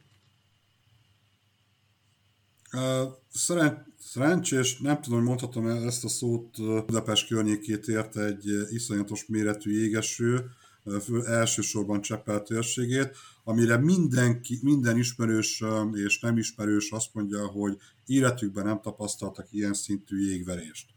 Tehát azt kell elképzelni, hogy körülbelül ilyen galantoljás nagyságú jegek hullottak az égből, ugye annak végsebessége 200 km per óra környéke, és ez úgy sújtott mindent. És személyesen is érintve voltam a történetben, egy tíz napja vásárolt új autót vert tönkre az utcán egy jég, mert éppen látogatóban voltam, és nem tudtam sehova elállni az autóval, és csak bénultan néztem, ahogy az automat szétveri, plusz a sógrom autó, családban mindenkiét ott verte a jég, szakította be a tetőket, Na, tehát ezekre nem lehet fölkészülni, mert oké, okay, azt mondják, hogy jó, nagyon meleg van, jön egy hideg hullám, mindenki tudja, aki kicsit is intelligens, hogy ezekből azért általában brutális esőzés szokott követni, jelentős lehűrés, hát most már jött a jég is vele, és erre azt szeret, arra szeretnék, ez egy bevezető volt utalni, hogy azóta figyelem az embereket, hogy amikor van egy hőhullám, és elkezdi mondani a rádió, hogy na, érkezik a hidegfront, és jégeső várható, és látszik az embereken. Sőt, én magamat is érzem, hogy összeszorul a gyomrom, hogy könyörgöm, csak jég ne jöjjön, mert nem tudok tenni ellene semmit. Tehát most már tapasztalható Ugye beszéltünk a reges tegelén a klímakatasztrófáról, ezek most már napi szinten történnek, és egyelőre az emberekben a bénultság van, a félelem van, az ijedelem van, mert nem tudunk mit tenni ellene, mert egy nagyvárosban nincs mindenkinek garázsa, nincs annyi fa, sőt fa alá ugye azért csak ne álljunk be, mert lesz, rászakítja a vihar a fát az autóra, az még nagyobb kárt okoz. Tehát egyszerűen tehetetlennek vagyunk jelen pillanatban ezekkel a hatásokkal szemben. Csak fölvetek egy nagyon kegyetlen dolgot, Budapest határában megjelenik egy tornádó, ami földet ér, tehát kialakult tornádó, és elindul a lakott területek fele. Senki nem tudja, hogy mit kell csinálni, mert nem, nincsenek az emberek fölkészítve erre a lehetőségre, miközben éves szinten Magyarországon több tucat tornádó kialakul, csak abban a szerencsés helyzetben van ismét Magyarország, hogy ezek általában lakott területen kívül, szántókon, erdőkben okoznak pusztítást, lakott települést nagyon-nagyon régóta nem ért el egyetlen egy tornádó sem. Tehát az emberek nincsenek erre fölkészülve. Ebből olyan iszonyatos emberhalál és pusztítás fog bekövetkezni, nem azt mondom, hogy rövid időn belül, belátható időn belül, és tudjuk, de hogy akkor ezt például az iskolában. De nem volt még rá például. Igen, de például az iskolában nem lehetne ezt, ezt bele, hát, beépíteni valahogy a tananyagba, akár interaktív módon is. Hát a katasztrófa védelemnek van egy készű föl nevezetű programja, ami arról szól, hogy hogyan kell felkészülni a katasztrófákra, és akkor most megint mondom azt, hogy katasztrófa védelem és forráskivonás. Amikor nincs ember, nincs pénz rá, ugyanez az oktatásban, tehát az a, a, egész oktatásra igaz, hogy nincs tanár, túlterheltek a tanárok, nincs rá ideje még a saját anyagát leadni, és erre még nem, nem tud még azzal is foglalkozni, hogy katasztrófa védelmi ismereteket tanítson a gyerekeknek. Mert ez egy külön szakma, tehát nem lehet egy tanártól elvárni, hogy perfekt módon mindenről tudjon. Közben kellene, de ő sincs fölkészítve erre a történetre. De hát azért megkérdeznék egy iskola igazgatót, drága barátom, két perc, egy perc múlva itt a tornádó, mit csinálsz a gyerekekkel? Mit mondasz nekik a hangos beszélőn, ha van az iskolában hangos beszélő? Mit csináljanak, hova menjenek? Senki nem tudja. Tehát Én azt hiszem, hogy elérkezett az a pont nálunk is, és nagyon sok országban, ahol ezekre nincsenek felkészítve, hogy itt az idő. Tehát el kell... Ez így van. E, igazából e, itt azt tenném még hozzá, hogy e, itt Japánban is ugye hát nagyon szeretik a külföldiek szapulni ezt a manuált, hogy ugye Japánban minden manuál szerint működik, és ugye elő van írva, hogy mit kell csinálni, hogyan. Ennek azért van pozitív oldala is, többek között így a katasztrófa védelem is egy ilyen, ami egyes, hogy az iskolákban, másfelől bármilyen prospektus, bármit megnéz az ember, akkor azért le van írva, szépen pontokba szedve, hogy ilyen és ilyen esetben mit kell csinálni, mi a helyes. Ez azért fontos, mert és utólagosan magamat is hogy is mondjam, egy kicsit megdorgálva, mert én is aut, próbálok automatikusan a saját fejem után menve cselekedni, gondolkodni, na akkor itt most mit kell csinálni, hogyan, földrengés van, fú, hát ugye az ember megijed, és rögtön, ha lehet, akkor kiszalad a házból, mert hát azt gondolja, hogy nehogy ráomoljon a dolog de sokszor elmondják itt is, hogy ne menjenek, ne szaladjanak ki az emberek a házból, mert sokkal nagyobb a veszély kint az utcán, hiszen az üvegtöré, tehát az üvegek, amik összetörnek, vagy az oszlopok, a vezetékek, bármi, több, több olyan, olyan vészforrás van, meg egyáltalán, ami, ami aztán végül akár a halálos e, is, halálos kimenetelű is lehet. Tehát maradjunk bent a lakásban, maradjunk az asztal alatt, stb. stb. Na most ezt e, nyilván ilyenkor az embernek túl kell, vagy nyissuk ki, ez most jut az eszembe, hogy ugye ne zárjuk be magunkat, hanem éppen ha be is vagyunk zárkozva, akkor nyissuk ki az ajtót, az ablakokat, mert ha éppen úgy dől be a ház, stb., akkor a mentőknek az egy könnyebbség, hogy az ablakok, ajtók nyitva vannak. Tehát ezek olyan alapszabályok, alapdolgok, amiket érdemes megtanulni, érdemes fejben tartani. Az egy más dolog, ha tényleg vészhelyzet van, akkor, akkor ezek eszébe jutnak az embernek, hiszen pánikol. És itt a legnagyobb dolog, hogy egy pánik helyzetben az ember nem tud tudatosan cselekedni, és épp ezért nagyon fontos az, hogy már egy betanult, egy úgymond készség szintjén működő Így van, reflex szinten épülő mozgás legyen benne, hogy oké, okay, ilyenkor ezt és ezt és ezt kell csinálni. Na most az, hogy most például Magyarországon egyáltalán, hogy lehetne egy olyan tananyagot, vagy lehetne egy olyan nem tudom, akár szakkör formájában is, vagy így egy óra formájában is egyáltalán megismertetni az emberekkel, a diákokkal azt, hogy tudják azt, hogy ebben és ebben a helyzetben, vagy én megkockáztatom akár tévéműsor formájában is, hogy ebben és ebben a helyzetben mit kell csinálni. Mert ha nem így működ, nem így csinálja, akkor éppen akkor okozza a nagyobb problémát. És én ezt azért tartanám fontosnak, mert tényleg, ahogy most az előbb említetted is a, a jégesőt, vagy bármit, akkor sokan ugye a pánik helyzetben nagyobb kárt okoznak a kárban, mint, mint a menthetőt is, hogyha menthetnék. Hát itt példáloznék a, példáloznék a sógoromra, hogy szakadt a jégeső, és megpróbált eljutni az autóhoz, háromszor elindult, és mind a háromszor eltalálta a jégdarab, és utána belirult.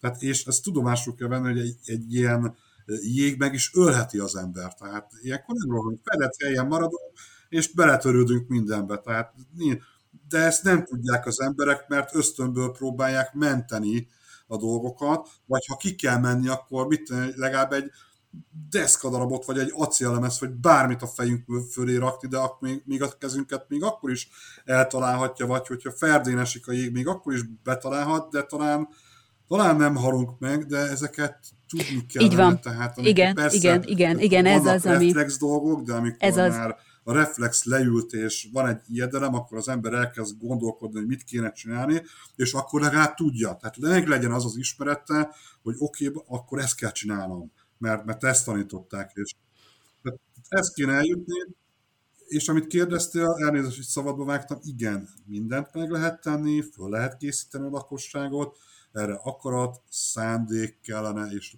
és nem mondom azt, hogy nem kell pénz hozzá, mert persze kell, mert a, a tájékoztató füzeteket ki kell nyomtatni, tévéműsorokat, oktató videókat el kell készíteni, de ez ezerszeresen mindig megtérül visszamenőleg. A másik, hogy Japánban például ezek a brosúrák letölthetők az interneten, és kinyomtathatóak. Tehát nem kell, nem egy nagy történet, azért mondom, hogy bárki számára elérhető, megpróbálnám, a, tehát a katasztrófa, a Magyar Katasztrófavédelem honlapján tudom, hogy van katasztrófa típusok ismertető, és abban vannak, hogy mit tegyél, ha. Na de nekem is probléma megtalálni, tehát végigmenni azokon az oldalakon, bár mondjuk a főoldalon való igaz, hogy pár darab föl van sorolva, de ezt nem tudják, az emberek nem ismerik. Sőt, most mit csináljak, hova menjek, és akkor mondják, hogy de ott a katasztrófavédelem, mert régen hozzá voltak szokva az emberek, hogy ilyenkor volt polgári védelem, meg volt tűzoltóság, most már nincs. Most van, van katasztrófavédelem a maga túlbonyolításaival. Nem állítom, figyelj, az egész azért működik, és azért nem mondom, hogy nagy bajba vagyunk, mert ott lelkiismeretes emberek dolgoznak. Tehát aki ott maradt a szakmába, azoknak a intézkedéseknek a ellenére, amivel őket sújtják, tehát a korregedvény elvétele, az alacsony fizetés, a katonai rét. Tehát aki ott maradt, az a szakmája miatt becsületben maradt ott, és azok, azok kőkemény szakemberek tudomásul kell venni. Ez a szerencséje megint az országnak, hogy még mindig vannak olyan emberek, akik ott vannak, és tudják, hogy mi a francot kell csinálni. De én nem vagyok abban biztos, hogy egy ö, olyan kiterjedt katasztrófára, mint ahogy te is említetted, hogy két-három kőzetlemez elmozdul. Itt, itt ö, nem ilyenre kell gondolni, én egy gördülő katasztrófára, itt, de itt, itt létez, létezhet egy gördülő katasztrófa, de itt létezhet egy gördülő katasztrófa, amikor elindul egyfajta katasztrófa, és az akkora károkat kezd el okozni, hogy tönkreteszi az infrastruktúrát, kivált egy következő katasztrófát, például beszéljünk egy erdőtűzről, fölrobban egy vegyi üzem, ami okoz egy vegyi anyagszivárgást, a, a lehetőség száma végtelen. Itt nem vagyok abban biztos, hogy az ilyenekre föl vagyunk készülve. Most így a beszélgetés vége felé már annyit idézőbetéve szapultuk szegény Magyarországot és a magyar katasztrófa védelmet. Azért hadd kérdezzem meg, hogy a tapasztalataid alapján szerinted van Japánban ö, olyan, ami viszont nem ö, annyira dicsérhető, tehát itt is vannak hiányosságok, és mik ezek? szerinted? Hát amire, amit uta, amire utaltam, sőt erről egyszer beszélgettünk is, hogy amikor ki vannak telepítve az emberek, és be vannak zárva egy két méter, másfél méteres dobozó, és ott vannak hagyva, mert hogy van más is rajtuk kívül, az nem igazán egy szerencsés megoldás, öregek, fiatalok össze vannak zárva, és egy jó példát, amikor megengedték a lakosságnak, hogy maguk szervezzék meg a körülményeket a kitelepítés helyszínén, és akkor egyből külön pakolták az idős embereket, mert hiszen ők ismerik tehát egykorúak, ugyanazon gondolkodásúak, betegek, tehát ezáltal tudják, hogy a másiknak mi baja van, milyen gyógyszer kell, vagy egyáltalán milyen happy van. Megint körülrakták a gyerekeket, tehát ezáltal nem és foglalkoztak velük, és ezáltal próbálták elterelni a gyerekek figyelmét arra, hogy hát milyen kellemetlen szituban vagyunk, és itt vagyunk kitelepítve, és, és hát lehet, hogy igen, a kis mackod otthon már eltűnt, mert a házal együtt mit tudom, elvitte az árvíz, vagy a tornádó, vagy a tájfun, elterjedő a figyelmüket megszervezték az élelmiszer, tehát a, a, tudták, hogy ki a cukorbeteg, ki érzékeny ételre, és akkor próbálták úgy ellátni őket. Tehát az élelmezés is rábízták a kitelepített emberekre, és nagyon jól működött. De ez nem a kormányon múlott, tehát nem a katasztrófa védelmen múlott, ez egy kísérleti történet volt, de erre mondtam azt neked is akkor, és a mai napig ezt vallom, hogy ez lenne egy iránymutató dolog, ezt így kellene mert ennek van logikája. Tehát azt, amikor ott hagyunk embereket, hogy rágja az ideg, hogy elvesztettem a családtagomat, elvesztettem a házamat, és bár nem mutatja ki, mert ugye a japán társadalmat, a társadalom a társadalom nem így épül föl, tehát nekik megvan a maguk szabályrendszere, de attól még ő emészti belülről. És ezekkel az emberekkel foglalkozni kell, mert hiszen nem véletlenül az, hogy amiről nem sokan beszélnek, hogy barmi nagy Japánban az öngyilkosságoknak az aránya. Nagyon nagy számban lesznek az emberek öngyilkosok.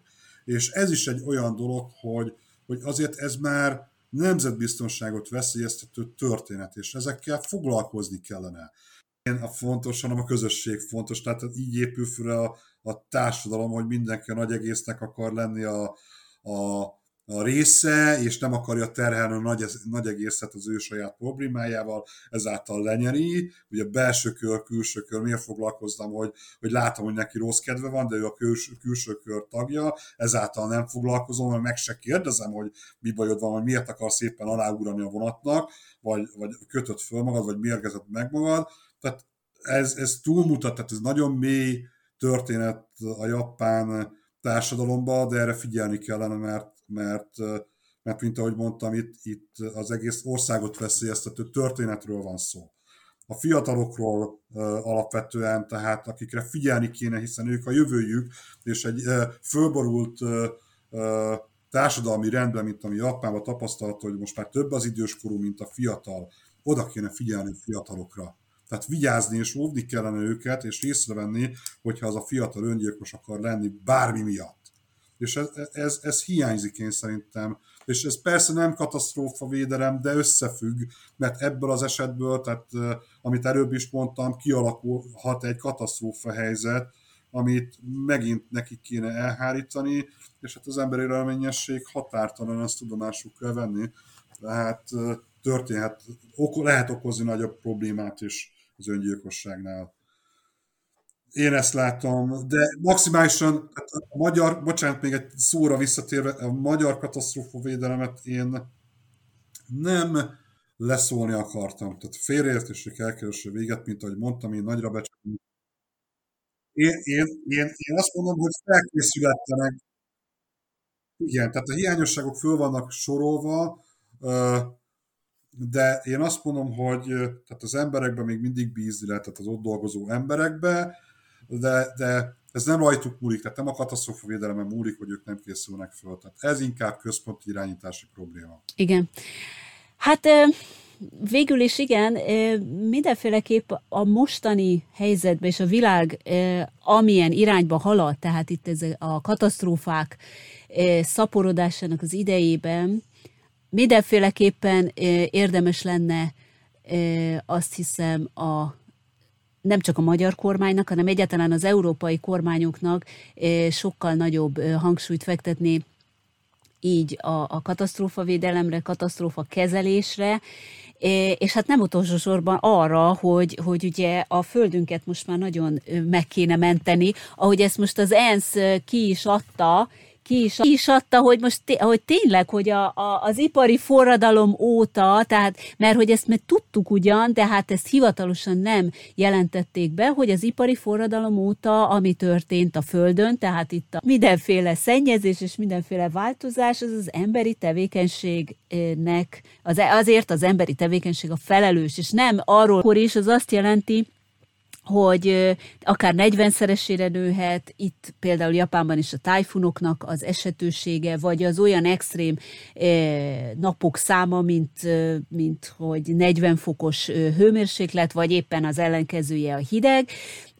Tehát benne kell maradni ebbe a, a, a kritériumba, de hogy itt most már nem elég itt a tudósoknak a hívószava, és egyáltalán az, hogy ezt kantálják, hanem a politikusoknak is meg kell mozdulni, a gazdasági világnak is meg kell mozdulnia, és, és itt most van még azért egy olyan kijelentés, hogy fizikailag talán még benne vagyunk, lehetséges elérni egy visszafordulási irányt, de tényleg a nagy kérdés az, hogy erre van-e politikai akarat.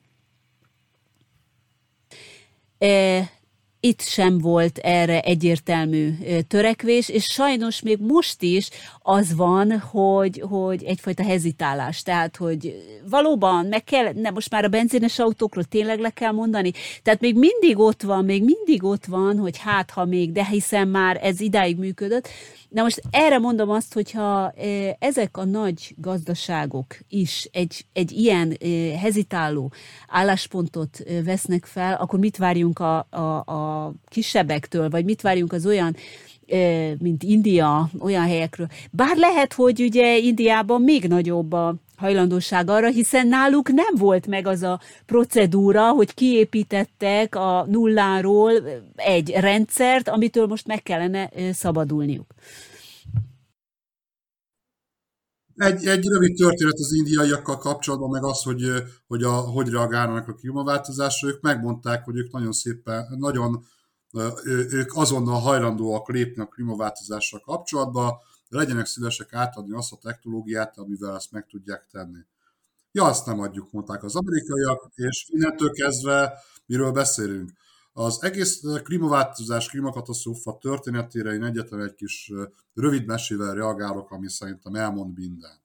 Ugye van a kis békának a mes, tehát van a béka, amit beteszünk egy fazékba, hidegvizes fazékba, és szépen lassan elkezdjük forralni. És halállal fog főni, mert ő fokozatosan hozzászokik a hőmérséklethez, miközben egy forró vízbe bedobsz egy békát, az megpróbál belőle kiugrani. Tehát innentől kezdve mi az emberrel ez történt, hogy folyamatosan melegítettük magunkat a, a környezetünkkel egyet, e, együtt, és amikor már szólnak a tudósok, hogy éppen most fővünk halára, akkor már úgy nagyjából mindegy. Tehát azt már visszahűteni, megoldani. Én nagyon szkeptikus vagyok ezzel az egész kérdéssel. Nagyon egyszerű a történet, hogyan lehet megállítani, milyen lehetőségek vannak az, hogy megállítsuk. Azonnal megáll, leállítjuk az összes olajjal működő hajót, teherautót, vonatot. Következő lépésként a szennyező gépjárműveket, teherautókat, buszokat leállítjuk, a régi közlekedés felére csökkentjük. És ezt nem folytatom tovább, mert ezt senki nem fogja merni meglépni, mert ez összedönti bármelyik ország gazdaságát ezek a lépések. Hiszen nincs alternatívája, mert nincs még annyi hibrid és elektromos jármű, hogy ezeket a járműveket, amit felsoroltam, kiváltsák egy zéró emissziós járműre. Tehát itt vége a történetnek, mert nem tudunk lépni, és itt nem 10-20 évről van szó, a legutóbbi uh, tudósok által az IPCC ugye most kezdte el kiadni az aktuális jelentését, és ők már 5-10 évről beszélnek, hogy ennyi időnk van lépni. Tehát itt az elmúlt 20 év alatt elértük azt, hogy először még 2050-ről volt szó 10 évvel ezelőtt, 10 év múlva már 5 évről van szó. Hogy valamit lépnünk kell. Szerinted Japán ebben tud segíteni egyébként? Mármint védelem szempontjából. A katasztrófa védelem, igen. Igen, azt lehet a japán részről a tapasztalatokat kéne átadni, hiszen, mint ahogy már végigbeszéltük a podcastot erről, ők a katasztrófa országa, nagyjából mindenfajta természeti katasztrófa megfordult náluk, tehát reagálniuk kellett. És a világ csodájára jár a japán megoldásoknak, amikor egy föld, földcsúszamlás beszakasztja Tokió közepén az aszfaltot 20 méter mélyre, és két nap múlva, mintha semmi nem történt volna. Tehát ezek az ilyen ez nem földcsúszamlás, hanem az, esőzés, az esőzés következtében a, a, a földet, és az még el is, alámossa, igen, igen, egy így van. csővezetéket, meg csővezetékeket, és az még jobban, és úgy szakad be, de valami iszonyatosan még gödröt vájt magának a történet, de két nap múlva eltűnt. Vagy ugyanez az autópályákkal, vasutakkal, földrengések után, hogy pikpak helyre tudják állítani. Na most ezek a helyreállítási ismeretek, az megelőzési, tehát hogyan készítik fel a lakosságot a katasztrófákra, ezeknek az ismerete, persze ezt minden országban, adott országra, az adott körülményekhez adaptálni kell, tehát ezért vannak szakemberek, hogy ezt megtegyék, de van hova fordulni, tehát a japánokhoz én szerintem minden további nélkül lehet fordulni, mert ők ezen átestek, mint ahogy például erdőtüzek és tornádok tekintetében én fordulnék az amerikaiakhoz, hiszen Kaliforniába, meg középnyugaton, a Kentucky környékén, ugye a tornádós folyosó, tehát ott olyan gyakorlatuk van, amit át kéne venni, mert hiszen az a lényege minden országnak, hogy megvédje a saját lakosságát. És hát ebben Japán szerintem igen vezető szerepet tudna vállalni, akkor Magyarország előtt nyitott az út. Magyarország előtt nyitott az út, meg lehet kérni őket, segítsenek ebben. Szerintem segítenének is a ilyen együttműködés, tehát országok, tehát diplomat, diplomáciai szinten lévő együttműködés is akár megvalósítható lenne, hogy amiben Magyarország úgymond erős, vagy Magyarországnak is, hiszen azért beszéltünk itt, vannak igenis szakemberek, és vannak igenis pozitív dolgok, amiket, amiket fel tud mutatni az ország ezen a téren. Tehát egyfajta kooperatív eszmecsere akár folyamán is azért sok mindent lehet egymástól tanulni, és egy ilyen keretek között azért lehetne a két ország kapcsolatait továbbfejleszteni. Hát ez a jövő, ez a jövő itt, itt mindenek előtt egy szemléletváltásra lenne szükség a vezetői szinten is, de talán az egyéni szinten, tehát hallgatói szinten, akik ugye most hallgatják ezt a podcastet, és elgondolkoznak azon, hogy ő saját maga mit tud tenni a saját életéért és saját magáért, akkor akár személyes megnyilvánulások, kezdeményezések, tehát ilyen alternatív egy prospektust, vagy bármit, egy útmutatót, ami mindenki számára elérhető. Ezek is már apró lépések ugyan, de mégis valamiféle biztonságérzetet adhatnak az olyan nehezebb helyzetekben, amik hát sajnos előttünk állnak, és hát amire, amire most Magyarországnak e, egyre inkább fel kell készülni. Az utolsó kérdésem pedig az lenne, hogy amikor Japánra gondolsz, akkor, akkor neked milyen szín jut eszedbe? Sárga, mindig. Asszociatív történet, sárga. A sárga, a sárga, és megkérdezhetem, hogy miért? Gyerekor, a gyerekkorom óta azt tanultuk, hogy az ott embereknek a bőrszínes sárga, és nekem bennem, bennem ez zagadt le. Tehát ez nem az ország, tehát az országgal szemben ugye felkerülnek Értem, de tehát ha meghallod, meghallod a szót, hogy Japán, akkor neked, mint asszociatív módon, akkor te nem az országra, az emberekre asszociálsz, és ezzel akkor neked. Nagyon szépen köszönöm az idődet, és az, hogy megosztottad velem és a hallgatókkal a tapasztalataidat Japánról, a japán katasztrófavédelemről, és nem utolsó sorban a magyar helyzetről. Még egyszer nagyon szépen köszönöm az interjút. Hallottál róla, hogy Japánban? Ez itt a Hallottál róla, hogy Japánban című visszatérő hírmorzsablokk, a podcasten belül, melyben érdekes, még akár meghökkentő dolgokat, újdonságokat szeretnék röviden bemutatni, amelyekről kizárólag itt, az Ablak Japánra podcastben lehet hallani.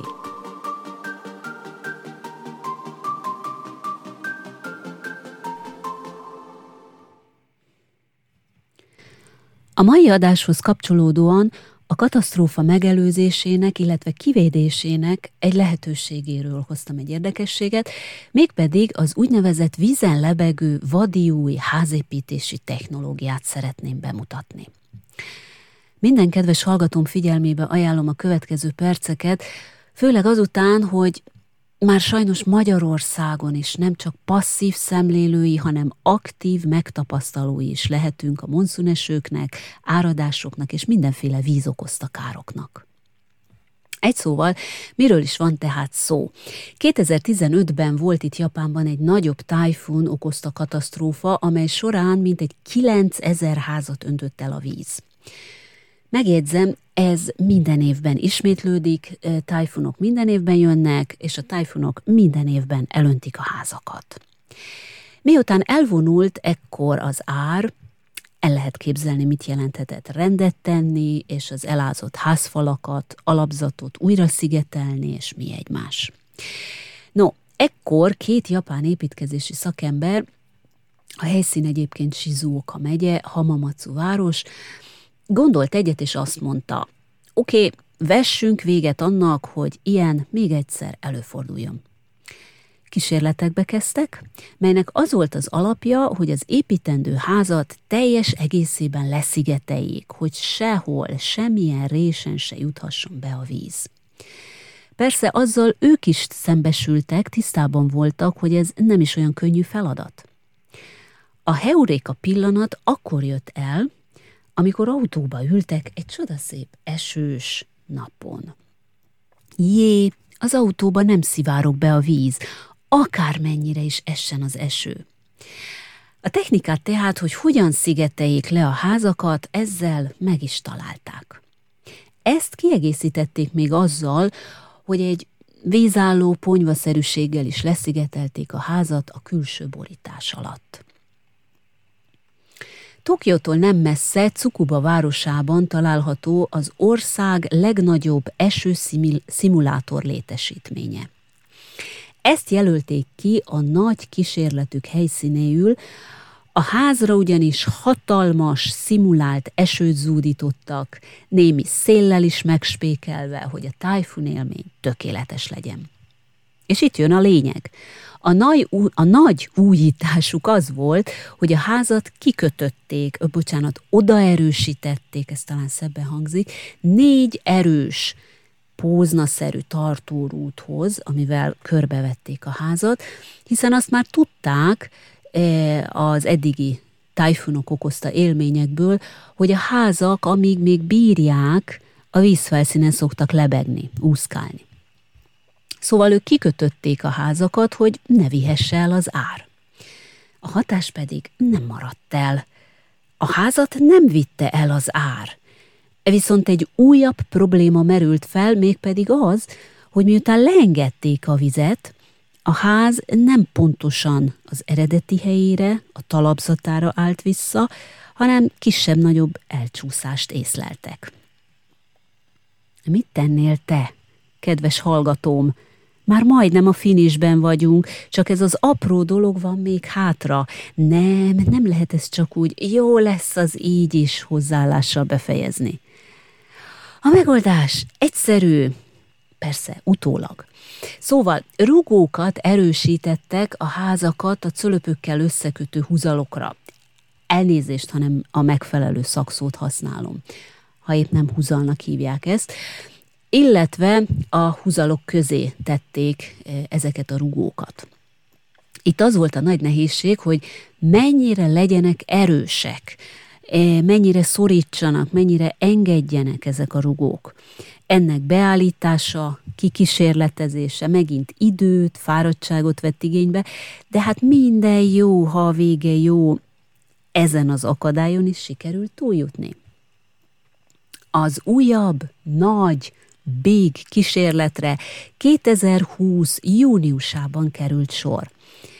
Eh, ugye emlékszel még, kedves hallgatóm, a szövegem elejére, amiben mondtam, hogy ezt az egész kísérletsorozatot 2015-ben kezdték el, azaz öt kerek éven keresztül dolgoztak ezen a projekten, amit én most néhány percben vázolok neked. Visszatérve tehát a nagy kísérlethez, sikerült.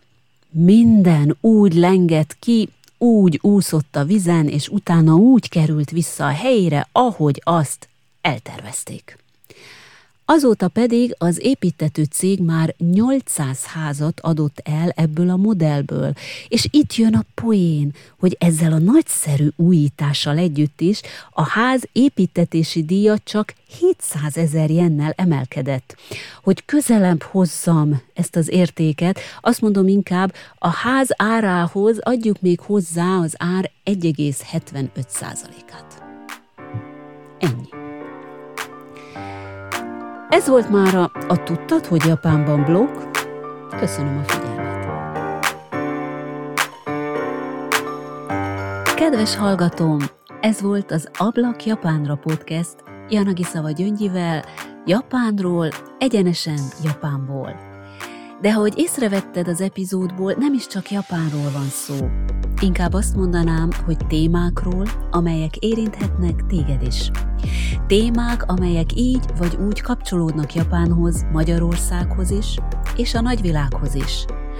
A podcast mindenek előtt gondolatokat szeretne ébreszteni benned, és egy képzeletbeli szemüveget kölcsönözni, amin keresztül olyan formán is nézheted a dolgokat, ahogy azt a japánok teszik. Megköszönöm, hogy velem töltötted az idődet ezen epizód révén, és természetesen várom a hozzászólásodat, értékes gondolataidat, melyeket megosztanál másokkal is.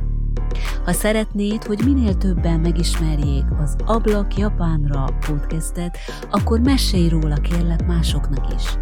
Ha elnyerte tetszésedet az adás, kérlek jelöld öt csillaggal, így kerülhet feljebb a podcast a hallgatottsági listán. Mindezért előre is hálás köszönetet mondok. Végül pedig, de nem utoljára, ha nem akarod kihagyni a következő részeket, iratkozz fel a csatornámra, kövess a Facebookon, csatlakozz a Facebook csoporthoz, és nézz rá a többi közösségi média oldalra is. Minden további elérhetőséget megtalálsz az epizódhoz tartozó leírásban. Várlak szeretettel legközelebb is! Thank you.